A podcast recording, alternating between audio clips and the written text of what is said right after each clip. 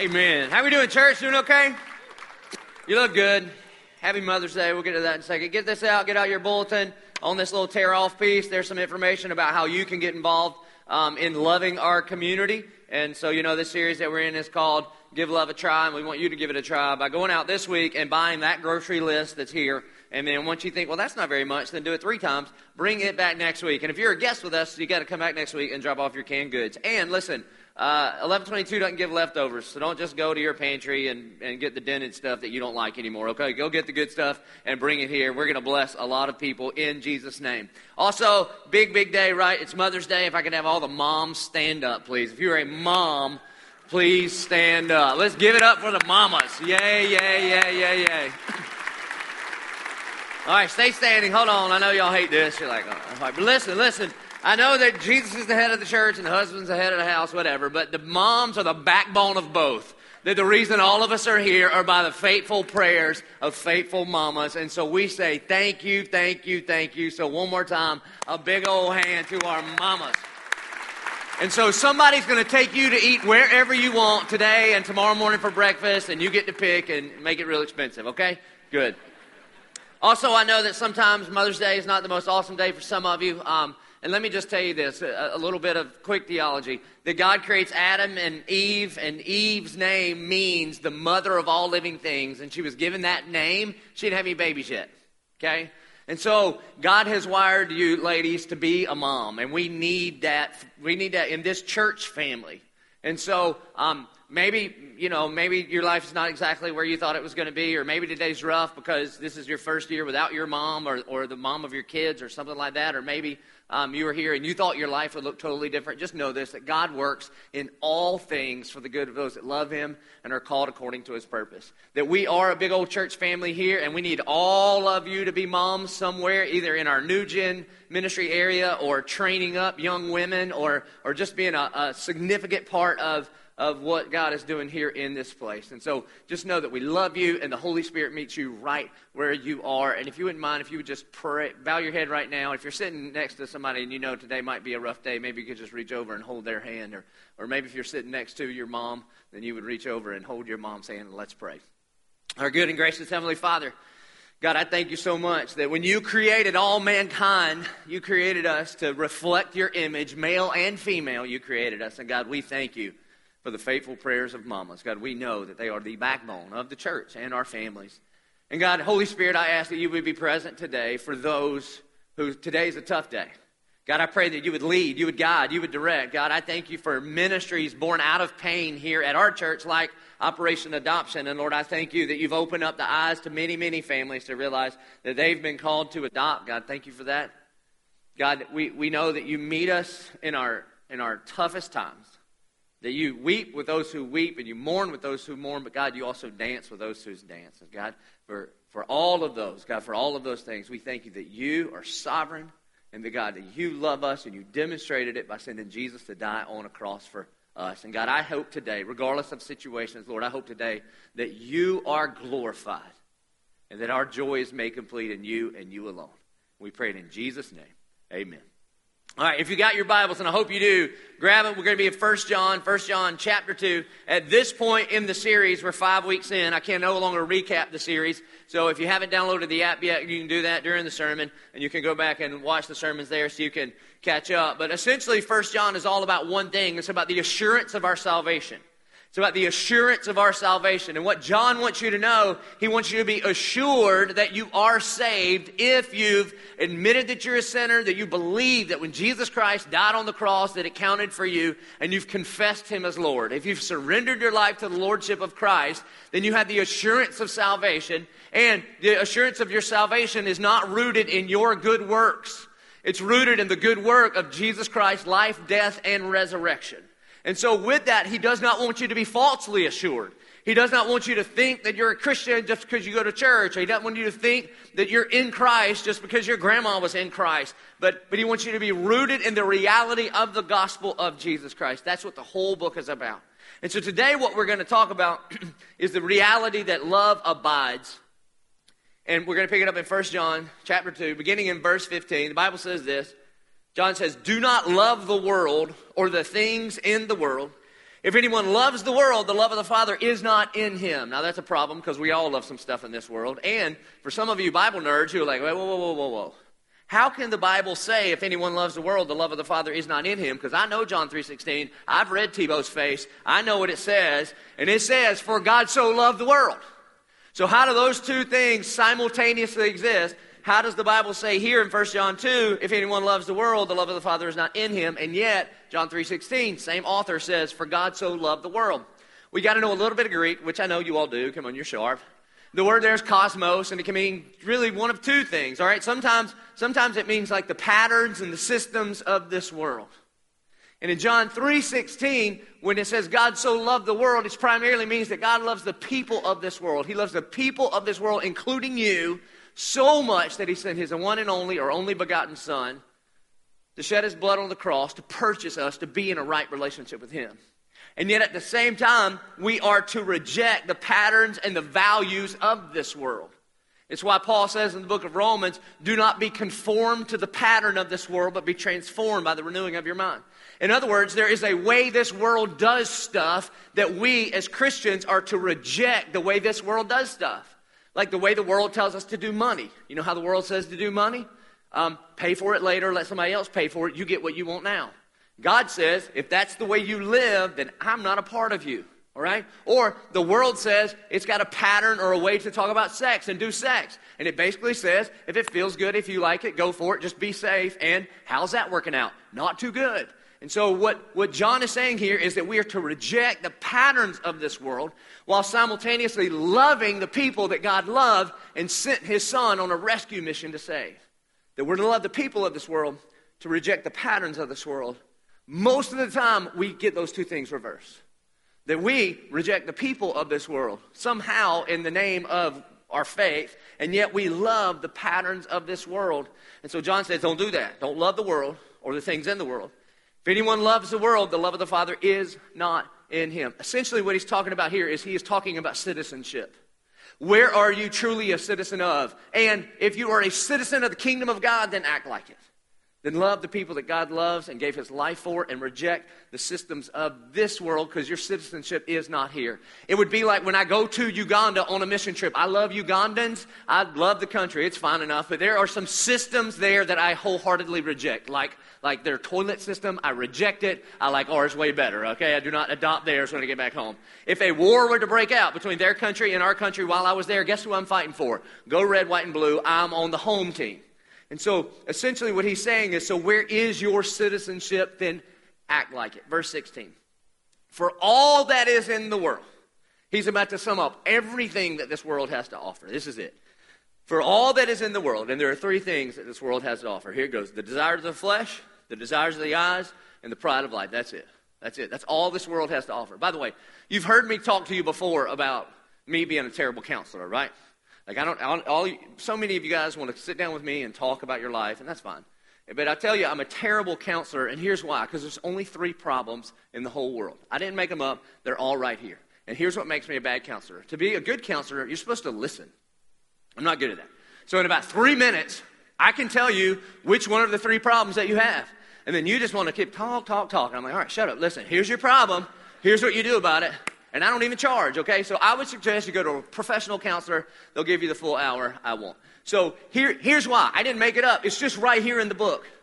Everything you deal with, everything I deal with can be summed up, at least according to the word, right here. That all that is in the world is one of these three things the desires of the flesh, the desires of the eyes, and the pride of life. And that is not from the Father, but it's from the world. And the world is passing away with its desires, but whoever does the will of God abides forever. So let's unpack these three things, okay? The first one, the desires of the flesh. Now, 100 years ago, I memorized it in the New International Version, and it says the lust of the flesh. I like that better, the lust of the flesh, all right? The lust of the flesh is passion, it's, it's appetite. It's uh, almost immediately everybody goes to sex. And you're right, okay, it is. It's, it's the reality that you and I are a big ball of appetites that are never fully and finally satisfied. The, the lust or the desires of the flesh is when you want to satisfy yourself. When you want something, sometimes it can be a very legitimate appetite. That's fine. But, but it's that kind of idea that says, hey, look, I want it my way, and this is what I like, and this is what I want, and this is what I'm passionate about. And so it's, it's just that kind of, those kind of passions. The second one, the desires of the eyes or the lust of the eyes, it's about possessions. It's about stuff. It's about those affections. It's about I see something and I want it, okay? And, and listen, husbands, this isn't just your wife that does this. This is you too. Remember the last time you were walking through Lowe's and you saw something, you were like, oh my goodness. I didn't even know I needed that until I saw it. How have I lived my whole life without that thing? And then you can begin to obsess over that thing. Here at the Church of 1122, we affectionately call this the cul de sac of stupidity, all right? It's when you think the stuff of this world is somehow going to satisfy you. And it's like, all right, I bought these great clothes, but now these clothes aren't doing it for me. I know what I need. I need more clothes. Or I bought this great house, and it was awesome for a little while. Then the new house smell wore off, and now and it's not that great anymore. I bought a new car, and the new car smell went away, and now I need another new car. These material things won't satisfy. I know the answer more material things. And then welcome to another lap in the cul de sac of stupidity. It's when we begin to focus our eyes on the stuff of this world. And then the third one is the pride of life. It's about position, it's about status, it's about ambitions. It's about doggone it, people respect me, and I've worked hard to be in this position. And you see my name tag right there, Jack? It says assistant manager. You better listen to what I say, all right? You see, it's the, the lust of the flesh, the lust of the eyes, the pride of life, or passion, possessions, position, sex, stuff, status, appetite, affections, ambitions. The reality is, is that, is that this week, when you're flipping through, when you're flipping through television channels and commercials come on, here's what marketing people know is they know that this world only has three things to offer, and there's one of three hooks is what's gonna, what it's going to take to get you to buy these products. And so you could identify how, how commercials are trying to hook you. Like, for instance, if you flip through and you see a Hardee's commercial about that thick burger, you know what that is? That's the desires of the flesh. Not just hamburgers either, is it? You're like, good gracious, I didn't know you could look like that eating a hamburger. that must be one delicious hamburger. And you watch that and you go, I'm starving. Why am I so hungry? First of all, if you're American, you're never starving. All right, if you ate today, you ain't hungry. That's why we're going to get a bunch of groceries, bring them back next week. All right, but that's what that is. That's just about an appetite, an appetite. All right, or the desires of the eyes about possessions. It's basically every light beer commercial. Every light beer commercial you've ever seen, it's all the same way. Everybody's like on the beach and they're drinking light beer and they're playing volleyball and everybody's fit and, you know, hitting it and it's great. And then you watch it and you're like, man, that's what I want. I think if I drink light beer, I'll be fit and have friends. No, no, no. You'll get fat and drunk. That's where you'll be. You're like, are you sure? Because I'm, yeah, I promise, okay? You will. It does not offer, it, does, it can't give you what it promises. And that is the bait of the enemy. That's the bait of this world. That the enemy will bait you down a path and then blame you for walking down it. Or the pride of life, it's about status, it's about being impressive. I'm telling you, you watch every car commercial and it's pretty much that. Because you can, you can tune in and you say, you know what, if I drive a Lincoln, late at night. Then maybe I too could be just like Matthew, all right, all right, all right, McConaughey. No, you can't. No, you can't. You buy a Lincoln, at best, you're qualified to be an Uber driver. That's it, okay? That's it. But this is, this is everything the world has to offer. There it is, summed up in, in these three things. And the reality of this is, is that the, while the enemy may be really, really crafty, He's not very original. He's only got three tricks, that the enemy's only got three tricks to come at you with. And one of the things that's helped me in my walk with Christ as I've tried to kill the sin that is trying to kill me, it helps me to identify which one of the three that he's coming after me with. And the reality is, it's his only three tricks all throughout the scriptures and all throughout human history. And so, if you've got your Bibles, jump all the way back to the beginning, the first book of the Bible in Genesis chapter 3. And you're going to see the common temptations that every man and every woman have ever struggled with. They're right here. Now, the reality is, is that God, in an overflow of God's love for God's self, He creates all of mankind in His own image, male and female, He created them with, with, with the image of God, the Imago Dei, inside of them to reflect who God is. And so, if a lot of you think that, hey, God's really into rules, God isn't into rules as much, and you can know this because in His original creation, it was all about relationship. He created man. He said it's not good for man to be alone, and so and so he creates Eve, and they are in this perfect relationship together, and they walk around in the garden with God every day in this intimate fellowship with God. And that's what. And God had one rule. All right. By the way, you know what? Before he got to the rules, you know what? One of his first commandments to Adam and Eve were. You can look up for yourself. One of the first commandments is this: be fruitful and multiply. Can I get an amen? Very deep. Amen. Yeah, that's what God said do. Made them without clothes and said, get to work, all right? Praise God. I know some of you are visitors and you're like, maybe I love this church. I think we should come back. You should. That's what God's into, all right? Procreation and recreation. And then he gives them one rule, one set of boundaries. Whatever you do, don't go near, don't touch, don't eat that from the fruit of that tree. And that's where we pick it up in Genesis chapter 3. It says this. It says, Now the serpent was more crafty than any other beast of the field that the Lord God had made. And he said, This is the enemy. He says to the woman, Did God actually say, You shall not eat from any tree of the garden? You see, one of the things that the enemy is going to do when he comes against you, and he's going to come against us all this week, and one of the first things that he will try to get you to do is to doubt your beliefs and believe your doubts. That's what he wants you to do. The worst thing for the enemy would be if you actually believe what you believe and doubt what you doubt. And what he wants you to do is doubt what you believe and believe what you really doubt. And so he says, Are you sure that's what God said? Verse 2 And then the woman said to the serpent, We may eat of the fruit of the tree of the garden, but God said, You shall not eat of the fruit of the tree that is in the midst of the garden, neither shall you touch it lest you die. By the way, Jesus, I mean, God didn't say anything about the touch part. And what begins to hear, what, what happens here is she, the woman, misquotes the scriptures. She begins to twist the word of God to say something that God didn't say. And that's always, always, always a problem. Verse 4 But the serpent said to the woman, You will not surely die. There's, there's the enemy's first lie. Because all he wants to do is lie to you. It's the only language he knows is the language of lies. Now, how do we know that he lied? You know how we know? Anybody seen Eve lately? No. Why? She dead. Okay, that's what happened. You will not surely die, liar. Verse 5 For God knows that when you eat of it, your eyes will be open, and check this out, and you will be like God.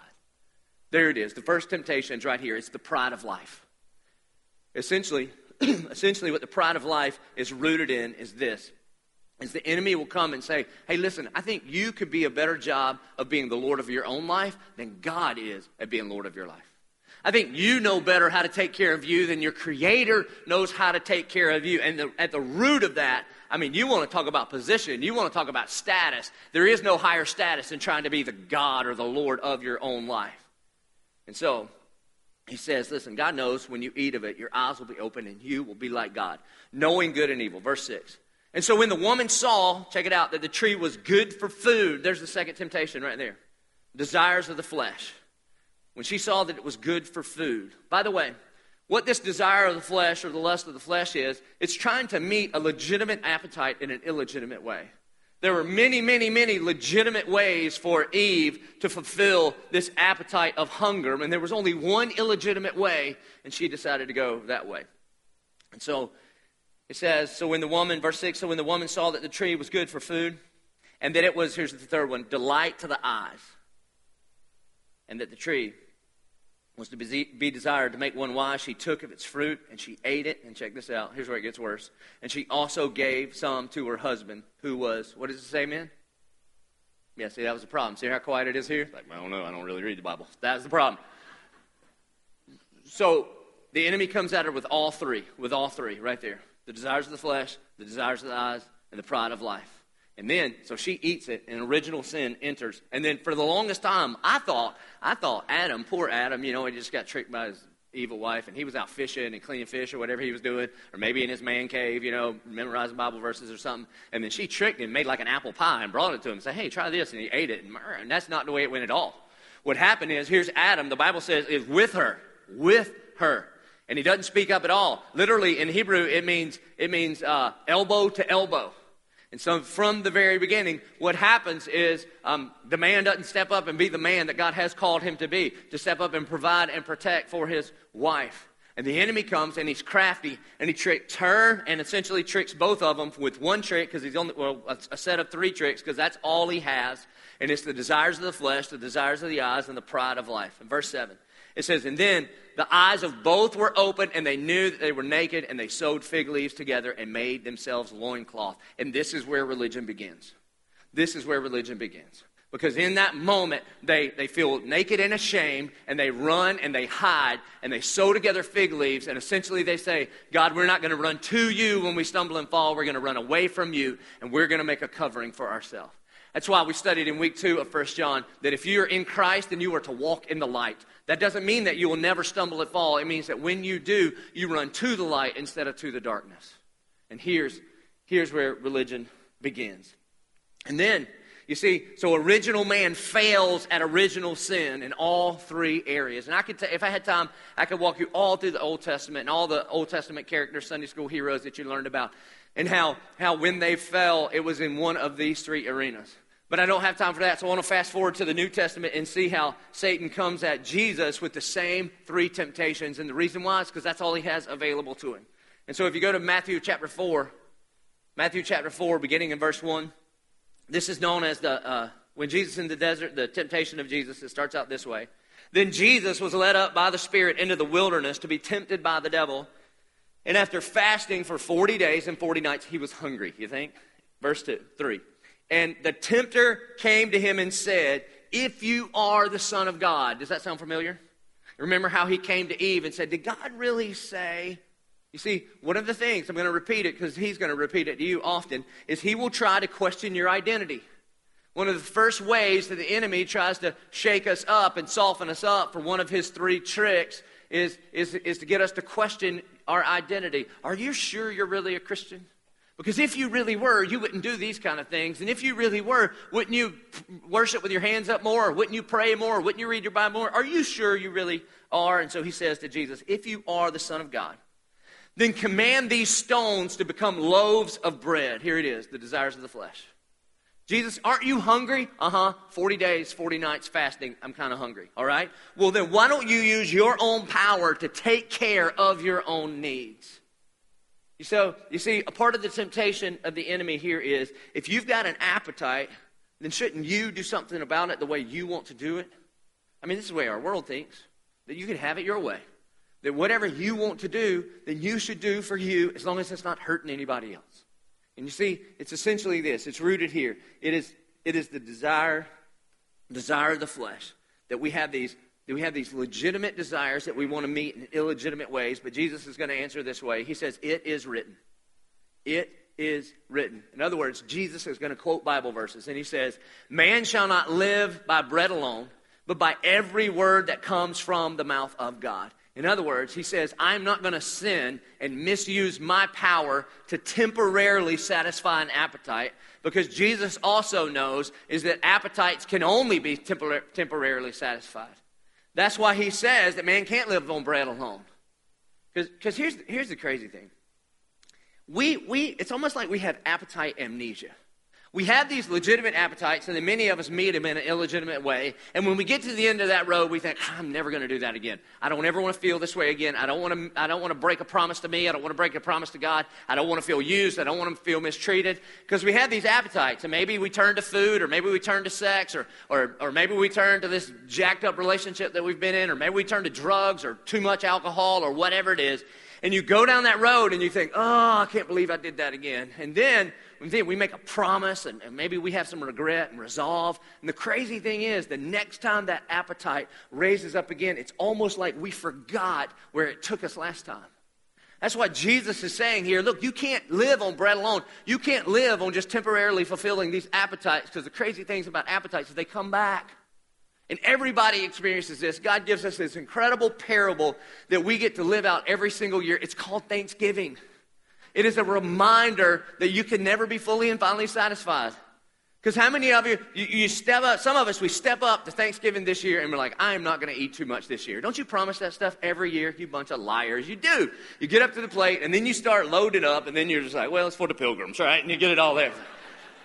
And you eat and you eat and you eat. I mean, sometimes, you know, you unbutton that pants. Some of you just come in and you tap out early. You come to dinner with yoga pants on. You're like, whatever, I'm doing this and you eat and you're about to explode and you're like, oh man, I can't eat another bite. And then they say, do you want dessert? Well, does it have ice cream? Uh huh. Well, okay. Well, that'll just kind of get all around it and solidify it and be better.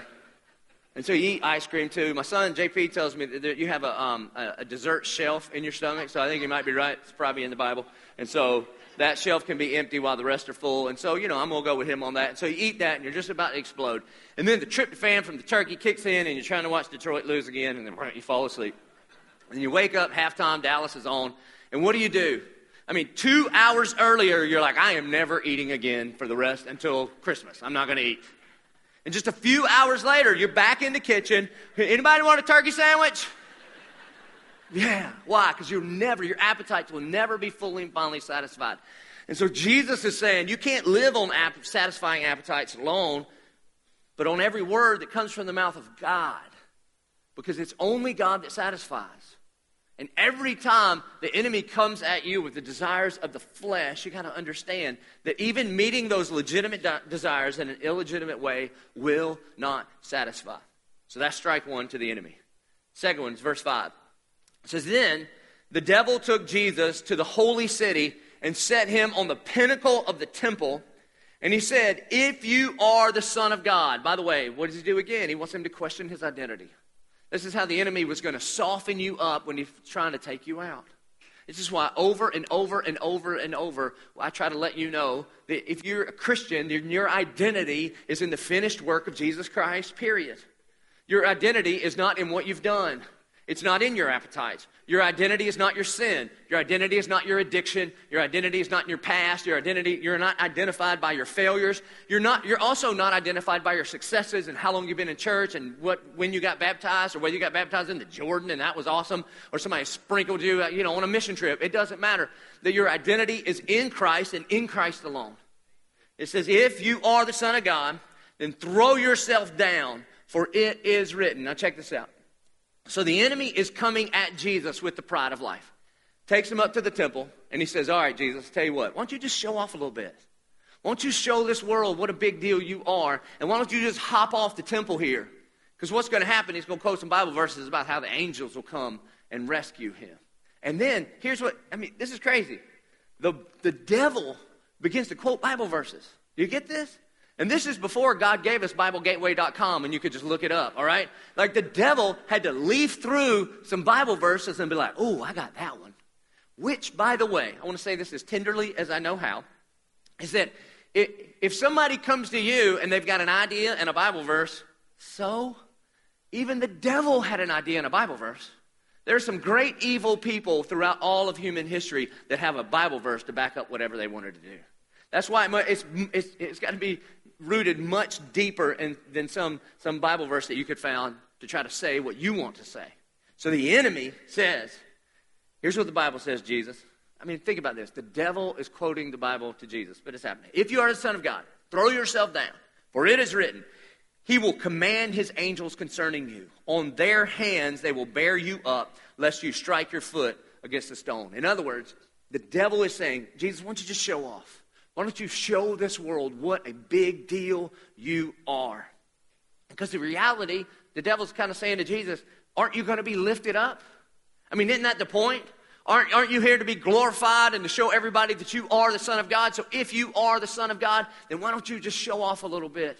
And essentially, what Jesus is going to say is, Yeah, I'm going to be lifted up, but I'm going to be lifted up not by showing off, but I'm going to be lifted up by being sacrificed that God's ways and your ways are not the same, that I came to pour myself out, not be full of myself. And so Jesus says to him, Again, it is written, You shall not put the Lord your God to the test. The third one. So that's strike two for the enemy. Now, at this point, because we have the privilege of First John, and I've already let you know there's only three things that the enemy can come against. How many does the enemy have left? One. Good. Everybody's so cautious when I ask a question. I'm like, I want to say Jesus, but I feel like it's a math number. Okay, yeah, one. There's three in total. We've already been through two. There's only one left. So you already know what it's going to be. All right, it's going to be the desires of the eyes. Verse 8. And again, the devil took Jesus to a very high mountain, and here's the clue, and showed him all the kingdoms of the world and their glory. So look, the enemy comes at Jesus with his only three temptations that he has.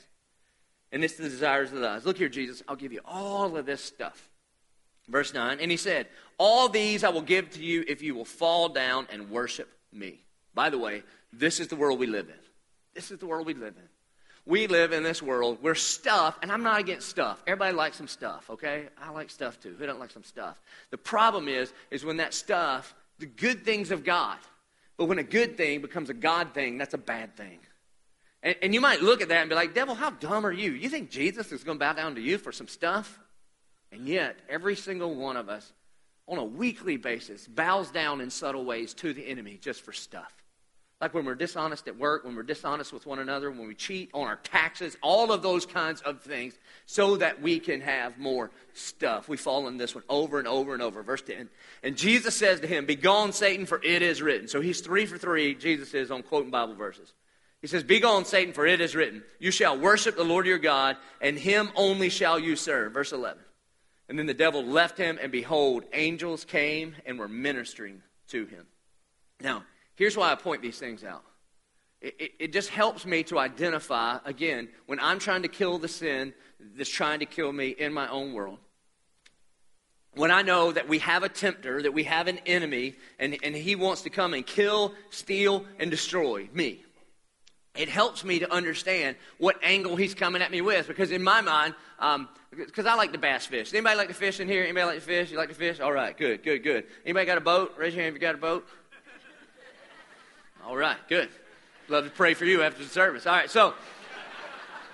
So I got a little pond in my front yard. I go fishing, bass fishing there, right? Some of the best bass fishing in the whole world is little neighborhood ponds right here in Northeast Florida. And so when I go out, it, it, you know, when I go fishing, you use a lure because it's alluring to the fish. And this is what the enemy does. But in his tackle box, he's only got three lures. Now, they're different sizes and different shapes and different colors, but he's only got three. And you're the, you're the big mouth bass, and he's the fisherman. And I'm telling you, when I, when I usually start with a black worm, because they just seem, seem to work best, and, and then you throw that thing out and you just kind of drag it by where you think the fish are, right?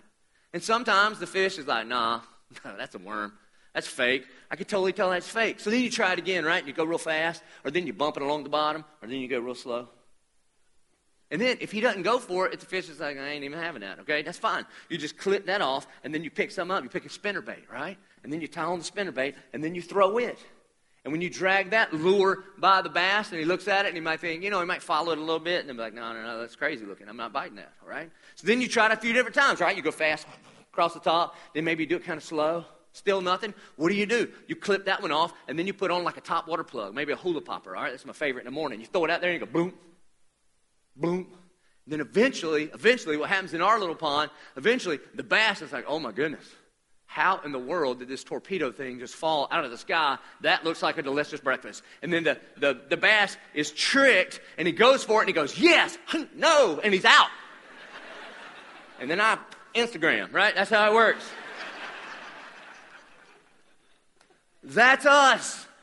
Because here, every time I say this, I think it's the most brilliant thing I've ever said. You never write it down. Here's the thing about temptation it's tempting. Temptation is tempting. And maybe not all of them, but there's one, there's something in that tackle box just based on the way you're wired and all fallenness and brokenness. And I'm telling you, he's throwing those lures in your face because the enemy's like a good bass fisherman and he just, he just throws them over and over and over. And here's the thing though, he's only got three. He's got the desires of the eyes, the desires of the flesh, and the pride of life. That's it. And he's throwing one in your face.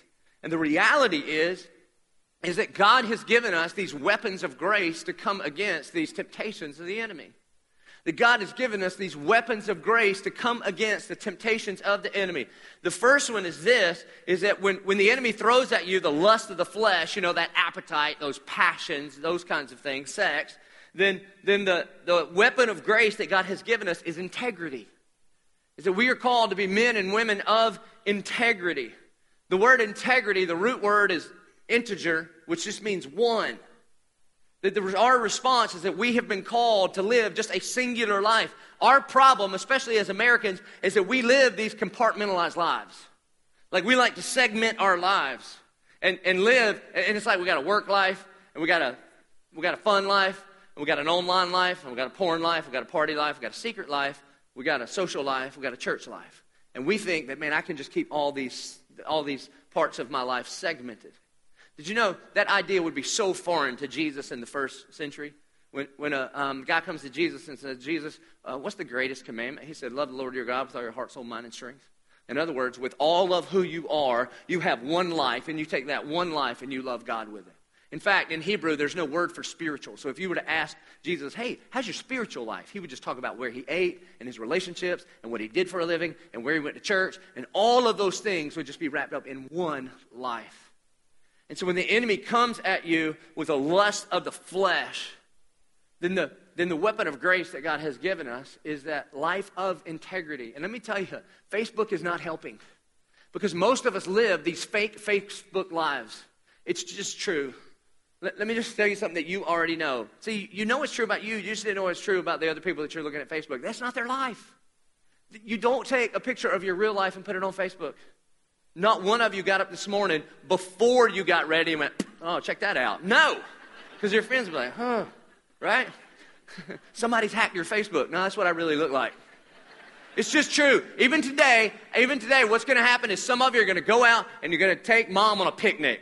Terrible idea. Just don't do it now. Take her to a real restaurant. But some of you are like, no, this would be great and you go to the picnic, right? And you get out the you, and you and you get out the deal and you sit down on the blanket and Dad's like, I'm gonna grill hot dogs. And while he's grilling hot dogs, uh, your children can't get along, and so you're over here like, you, if you don't act up, this is Mother's Day. You better act right. And you're yelling at them. Then you come back and all the hot dogs are burnt to death. And you're like, oh, right? And, and then you scoop up the hot dogs and then you feed everybody and you, you will eat these hot dogs and you will like them. There are starving children somewhere. All right eat them. And then you eat them, and then the ants got into the potato salad, and mom's just sweating. It's nasty, and mosquitoes are awful, and it's just the worst idea ever. But, but, before you leave, everybody gathers around and somebody else at your Facebook and it's like, what an amazing family. No, it's jacked up.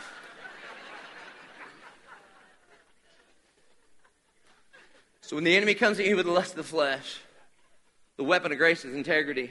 When he comes at you with the lust of the eyes, the weapon of grace is the easiest one, is generosity. If you're beginning to be enamored with the shiny stuff of this world, if, if, if the possessions of this world are beginning to possess you, this is the easiest one to combat. You just write a big fat check. It is that. See how it gets quiet? Everybody, dang it. Yeah. That is it. If there's something that you want so bad, but somehow it's like it's got you like a tractor beam, don't buy it. Take the money that you were going to spend on that be generous with it.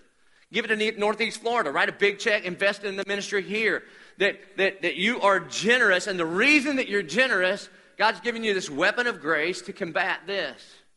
This is easy. The third one is when the enemy of you, uh, when the enemy comes at you with the pride of life, then, then the weapon of grace is humility. Now, here's the reality humility is not a feeling, humility is an action. It's an action. In fact, the Bible, I, can't, I don't know where it says be humble, it says humble yourself. And a lot of us think that being humble is a feeling. Oh, I feel humble. It would be kind of like if you came up to me at the end of the service and I was like, man, you've been putting on some weight. Like, yeah, I wouldn't say that to you, but just pretend, okay? Uh, hey, man, you've been really put on some weight. And if you were to reply, yeah, I've been thinking about exercising. And I've been praying about exercising, and I've been visualizing myself exercising. Everything. That's awesome. But listen, exercise is something you do. Praying about it and thinking about it does not help you accomplish whatever health goals you have. You have to exercise yourself. And so the Bible says you humble yourself. Regardless of what you feel like, then as fast and as often as you can, you go, you put yourself as low as you can. You, you go last and you serve. That's what it is. In fact, and, and I'm just going to tell you, this is the one I struggle with. The one that the enemy comes at me most often with is the pride of life. And here's where I'll tell you where it shows up in my world. Because I'm going to tell you, my, our staff here at 1122 and you as a church, y'all are the most honoring group of people I've ever seen in my life. I mean, the way uh, my staff treats me and the way this church treats me. And, you know, we were at TPC this weekend, and I'm telling you, every three steps, I've met one of you. And it's awesome. You say these wonderful things about me and give me free stuff. And I don't know how many times in a restaurant lately, I'm, you know, we go to get the bill, and the waitress is like, hey, somebody from 1122 paid for it. And then, and then it's kind of creepy because I don't know who you I'm like, thank you.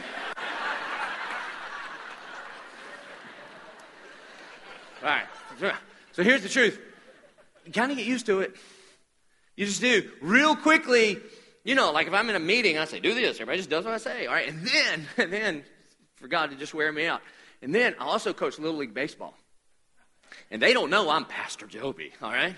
I'm just Coach Joby. And there are times where I tell our team, all right, boys, we're done. Everybody go get in the dugout. And nobody moves. And it is like an offense to my soul. Like, what is wrong with, where are your parents? All right, I mean, I freak out. And so here's what I know. I know that humility, humility is, is me humbling myself, not just waiting for some kind of feeling to come. Now, here's the reality. Here's why I say it this way. Because growing, I didn't really grow up in church that much, but when I went to church, this is where the sermon would stop. This is typically where the sermon would stop. And I got to give you a big fat warning because here's, here's how most of you, if you hear it this way, you're going to miss the whole thing. If you hear that the enemy has three temptations and he can come at you in these three ways, and so what you've got to do is walk out of here and try to be more humble and try to be more generous and try to live a life of integrity, you are going to fail miserably today. Today, the best of you among in the room, the moms, all right, you might make it until tomorrow, maybe. But then, but then, in regards to humility, you're like, I really did awesome at being humble. Eh, you're done. It's over. You're prideful. so the point, the point is not try harder. I know this is counterintuitive, but the point is not try to be more generous. Try to live with integrity. Try to be more humble. The point, put it in your notes, is that the gospel the gospel gives us the power to live lives of integrity, generosity, and humility. You get that? The gospel gives us the power to live lives of integrity, generosity, and humility. It's it, when you begin to understand the finished work of Jesus Christ on the cross, that it's not you trying harder, but it's His life, death, and resurrection. It's the imputed righteousness of Christ in you, that the one that had the power over sin and death that hung on the cross now lives inside of you. And the one that lives inside of you has the ability to give you um, a, a, way to live a life of integrity that you don't have to hide anymore, and generosity because he was first generous, and humility because he humbled himself. That's how you do it. You don't lean on your own understanding, but you lean against the cross of Jesus Christ because if you just try to work this thing out, you can't. The reality is, is unless your life is rooted in the finished work of Jesus, that it will be uprooted by one of these three things that the enemy is going to throw at you to allure you away. You see, it's the gospel that tells me I can live a life of integrity. Do you know why I don't have to have a segmented life? Because when Jesus Christ died on the cross, He died for my whole life. The things that I'm ashamed of, the dark things, the things I might not ever tell you publicly, but I, I, can expose it all to the light of Christ. Because when He died on the cross, it was proof that I needed a Savior. I did not need a life coach. I can't just try harder, that won't work. It's the gospel that allows us to live in integrity. So that when you've got some areas of your life, like people come to you and be like, man, that's a dark part of your life. You're like, I know, I know. Thank you, agent of grace, for pouring that out for, to me. And I just want to lean on the cross, not try to impress you with me trying to be a better version of me. The only way to live a life of integrity is surrender your life to Jesus and understand that He died for the whole thing, the whole stinking thing, even the things you're most ashamed of. It's paid for. And the way to be generous, the way to be generous is, is it's a response because God is generous.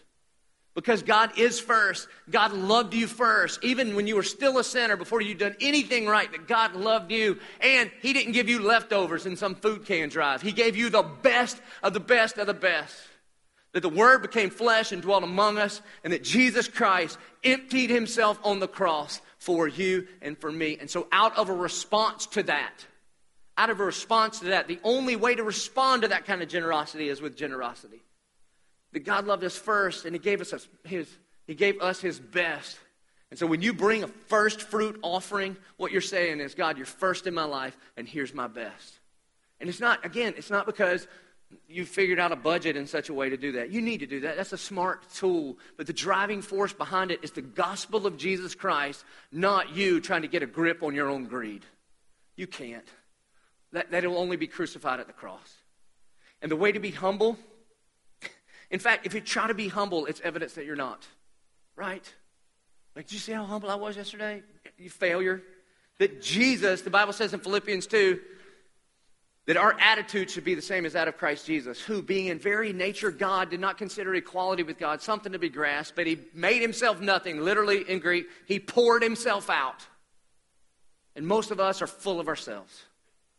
And because He poured ourselves out, because he poured himself out for us. And if you're a Christian, you've surrendered your life to the Lordship of Christ, and the Spirit of Christ lives inside of you, and that humble spirit is in you. Therefore, you can pour yourself out on behalf of others. Why? Because you're awesome? No, because he is, and he did it for you.